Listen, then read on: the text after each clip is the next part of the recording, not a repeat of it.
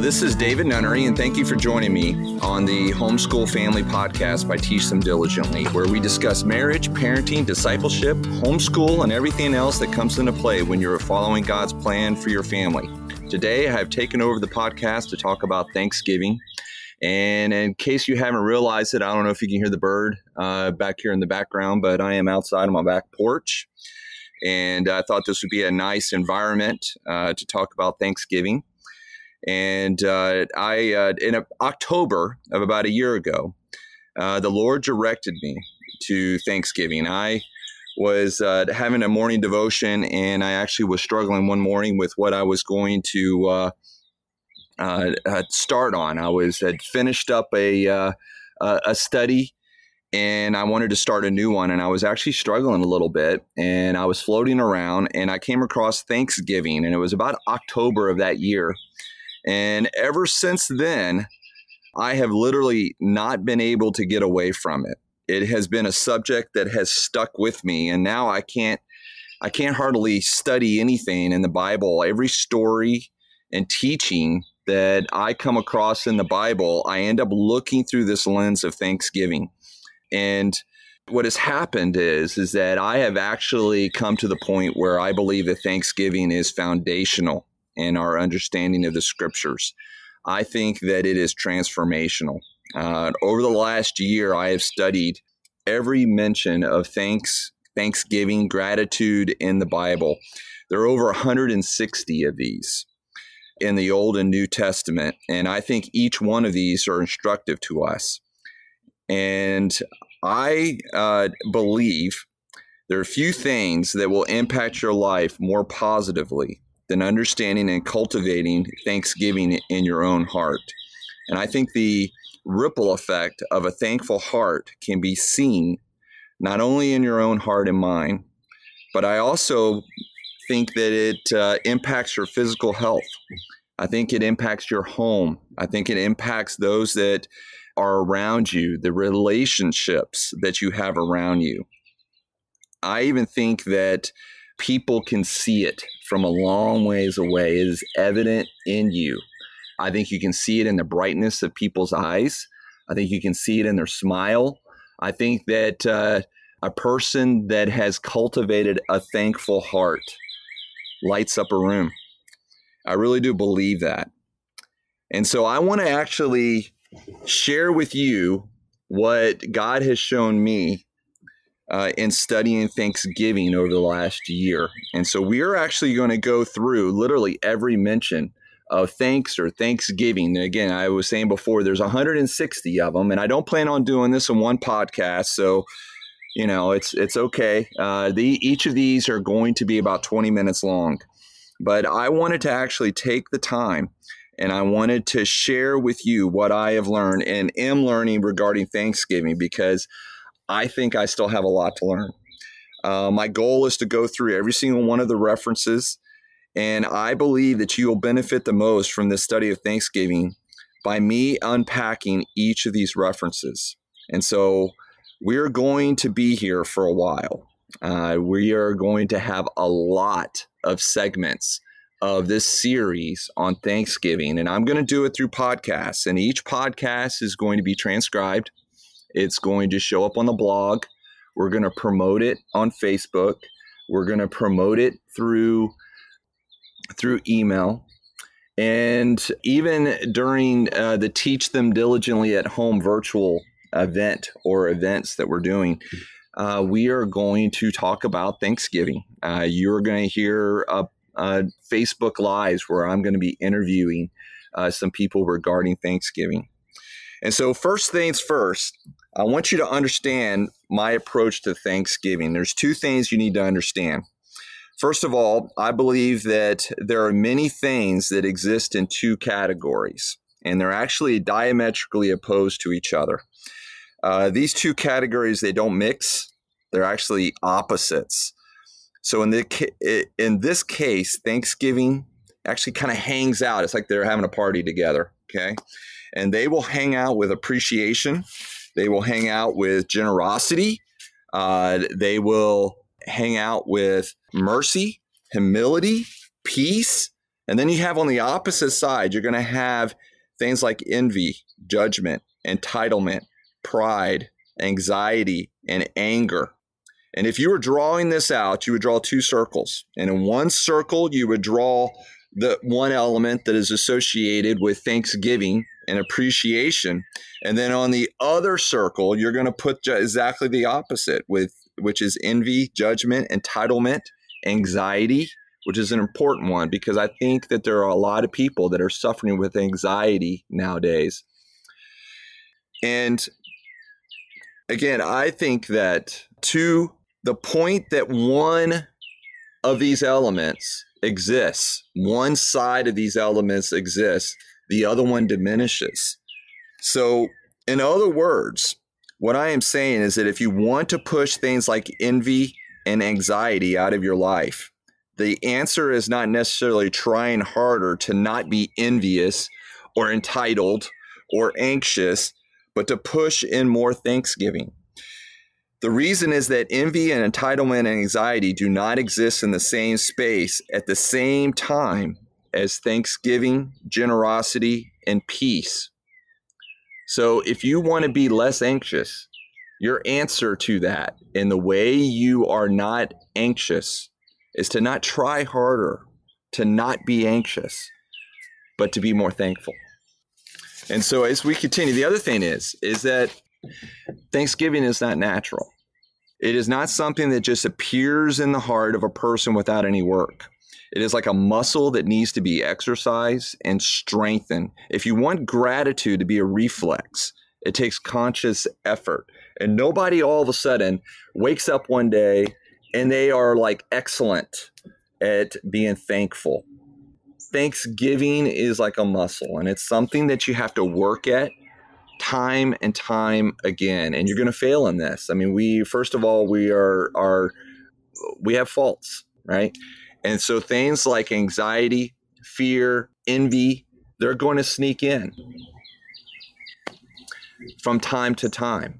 But it is worth working on this. So let's look at Leviticus 7, 12 through 15. This is the first mention of the Hebrew word todah, which is thanksgiving or praise in the Bible. So sometimes todah is going to be translated in your Bible as thanksgiving or thanks. And sometimes it's going to actually be translated as praise, which is like thanksgiving out loud. And that is significant because when you go to the first mention of a particular subject, so when we go to Leviticus 7, we're going to the first mention of thanksgiving in the Bible. And that is significant because whenever you go to the first mention of a particular subject or theme in the Bible, it is foundational. That means that everything, again, is, and let me back up. The idea of seed and harvest is so important in the Bible. And when you're studying the Bible will give you things that kind of become a seed that will germinate later into this harvest. And recently I've gotten into gardening, and I enjoy it, but we have blueberries and raspberries in our front flower beds, and I love the fact that we have that, but I'm still killing a lot of plants. But what I've learned is that you have to tend the ground if you're going to plant something. You don't just blindly throw a seed into the soil. You spend time preparing the soil to grow a bountiful harvest. To me, that is why the first mention of Thanksgiving is important. You understand what is important foundationally on a subject or theme when you go to the first mention of that subject. Additionally, and this is specifically when we're talking about the first 5 books of the Bible, when you study the feasts and the holidays and the offerings of the Old Testament, it is important to remember that these are not recipes. And I've recently got into cooking, but I'm not really a great cook. I just know how to follow a recipe. And I am like draconian. I am like strict in following these recipes. And I don't like to bounce off of them. That's how you know that my wife is such a better cook than I am, because she doesn't pay attention to recipes at all. But I really pay attention to the recipes, and these feasts and these offerings, you don't treat them like they're a recipe. At this time you do this, at this time you do this, and it is somehow if you mess up, the recipe for these offerings and these feasts that somehow you're sinful. I don't think that's the point, especially not to us today. The point is, what is the premise? What is it that God wants us to know? Why did God tell the Israelites to do this? He had a reason. What was the principle or premise that led to these instructions by God? Now, in Leviticus 7, God is describing to Moses the peace offering, specifically the Thanksgiving offering. And feel free to stop this podcast and read chapter 7 of Leviticus. But if you think about this peace offering, the way we think about peace offerings in our modern culture, you might have the wrong idea of a peace offering as mentioned by God in these verses.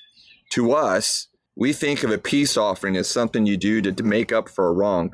Maybe you would do a peace offering to get back into good graces with your wife. I feel like I am getting really good at this, actually, especially with us not being able to leave the house very often right now. I think I'm getting actually pretty good at this. And, you know, husbands out there, you know what you do. You go out and you buy roses, or you do candy, or you do something else that maybe your wife would like, because what you're trying to do is you're trying to get back into the good graces of your wife. You're trying to kind of erase that mess up. And that is not what is meant by the Thanksgiving offering here. I mean, even though Thanksgiving offering is a kind of peace offering, there's three kinds of peace offerings in the Bible.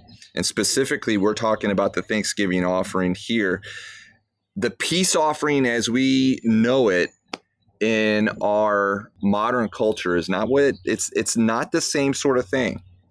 The Thanksgiving offering, as described here, was voluntary. It did not have a prescribed time or holiday associated with it. However, if you did do a Thanksgiving offering, God was specific on what it should mean.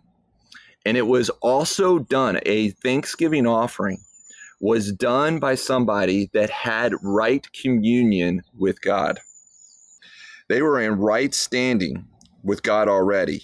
They weren't making up for something or trying to get back into good graces of God. They were not trying to earn something. I mean, today, if you are a follower of Jesus Christ, you are in the right communion. You are in right standing with God. Your sins have been erased.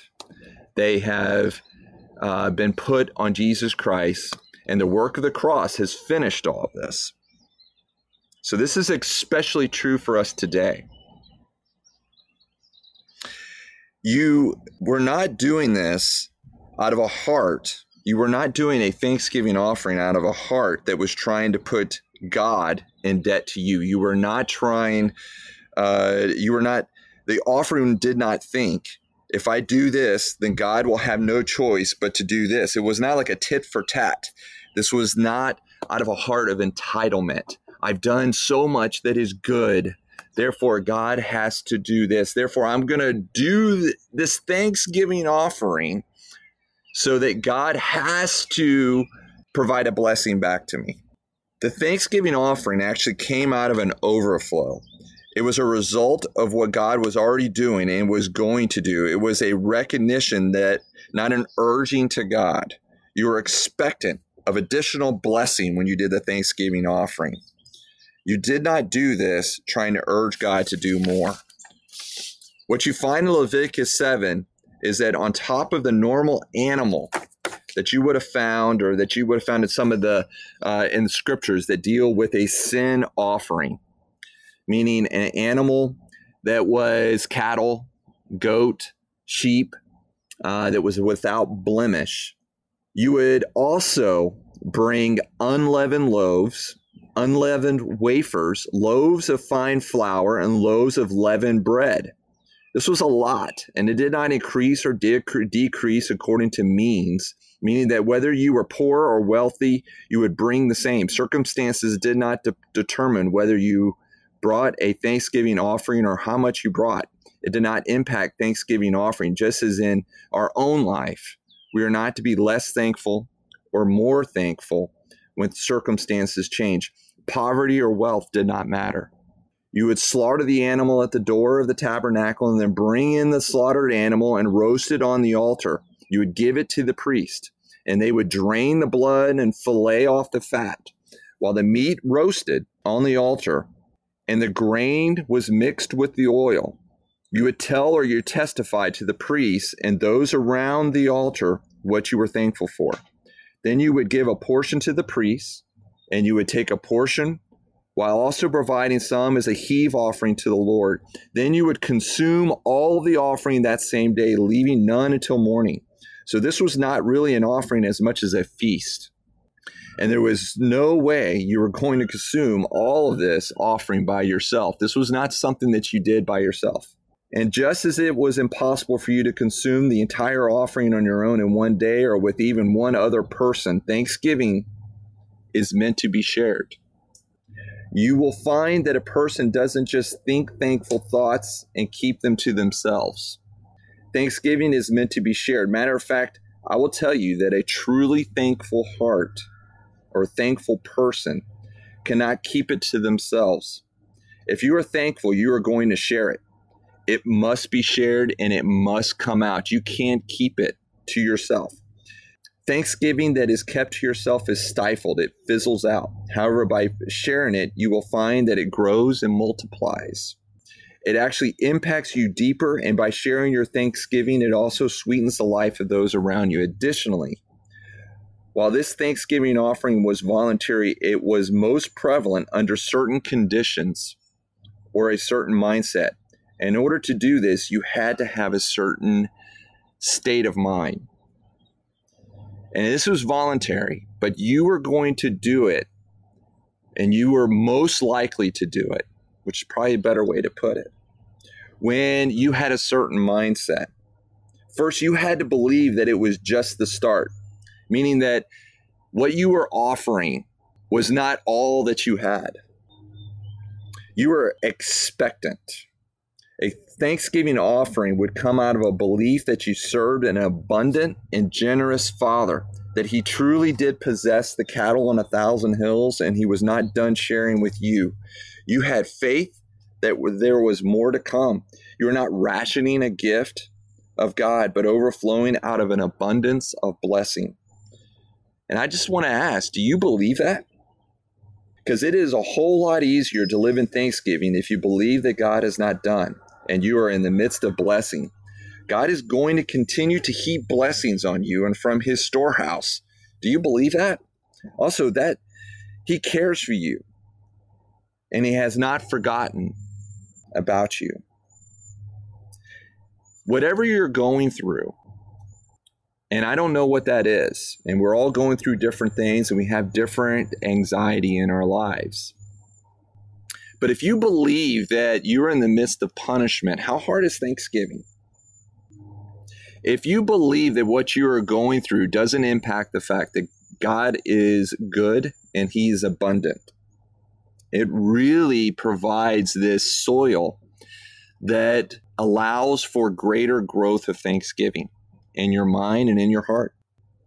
Now, something that is unique about this offering is that it includes leavened and unleavened bread. Matter of fact, I think this is the only offering that includes both leavened and unleavened bread, which I think is really interesting.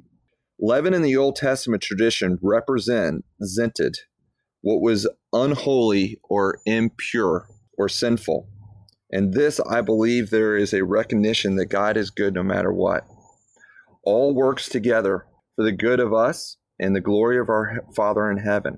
In other words, leaven and unleavened, the unholy and the holy, are worthy of thanksgiving because they both work together for good. That unholy does not have the power to strip God of his generosity, goodness, or strength our Father brings to bear on the world. Matter of fact, the impure and unholy actually directs back to a good Father that loves and cherishes us. And if you believe that God is good, and you believe that everything works together to actually prove out the fact that God is good, and it works out to your own good, and it's a lot easier to be thankful. So what does the Thanksgiving offering illustrate to us about Thanksgiving? Well, it is that Thanksgiving is meant to be shared, and it is most prevalent in a heart that is convinced we serve a Father that cares for us, is abundant with us, and is good. So go ahead and share. Be specific, because that's important. When you share what you're thankful for, it is much more beneficial to you and everybody else if you're specific, even if it means that you are repeating it and you're getting into the detail or the minutia of your day or your relationship with somebody. When you are actually very specific and detailed about what you're thankful for, it has much greater impact. What is your Thanksgiving offering? So in summary, a heart that believes that God is good and all he does is good is much more liable to be more thankful. A heart that believes that God is abundantly generous with his people is much more liable to be more thankful. That believes that God is abundant will be more likely to be thankful. A heart that believes that God owns and that he truly owns all is much more likely to be more thankful. If you believe that God is not done with us, that person is much more likely to be thankful. If you believe that God is good and all he allows will ultimately show his goodness, you are much more likely to be thankful. And lastly, a person who is thankful will be generous and they will share. So tomorrow, or the next day that we're able to get together, I'm actually going to go through First Chronicles 16.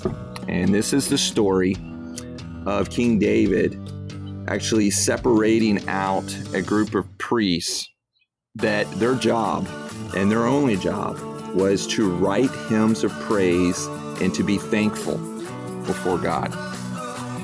And so we're going to look at that, and that's the next place we're going. So if you want to read First Chronicles 16, go for it. And I will see you again very soon. Thank you.